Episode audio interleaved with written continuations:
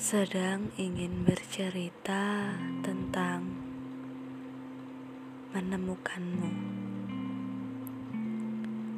Aku belum menemukanmu. Aku telah berkelana sampai Tenggara.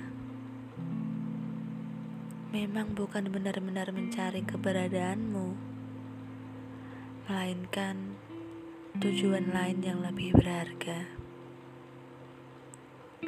Bagiku menemukanmu adalah sebuah hadiah dari perjalanan panjangku berkelana.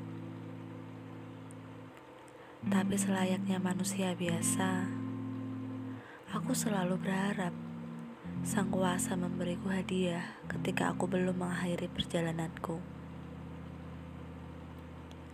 Namun setelah perjalananku hampir selesai, sang kuasa belum memberi tanda-tanda akan mengirimkan hadiahnya kepadaku. Tinggal selangkah lagi, perjalanan panjang ini akan segera berakhir. Setiap malam, kulesatkan doa pada sang kuasa. Berharap hadiah itu datang sebelum aku pulang. Aku bersabar, menunggu hingga kadang bodoh amat. Sudahlah, jika tak ada hadiah datang.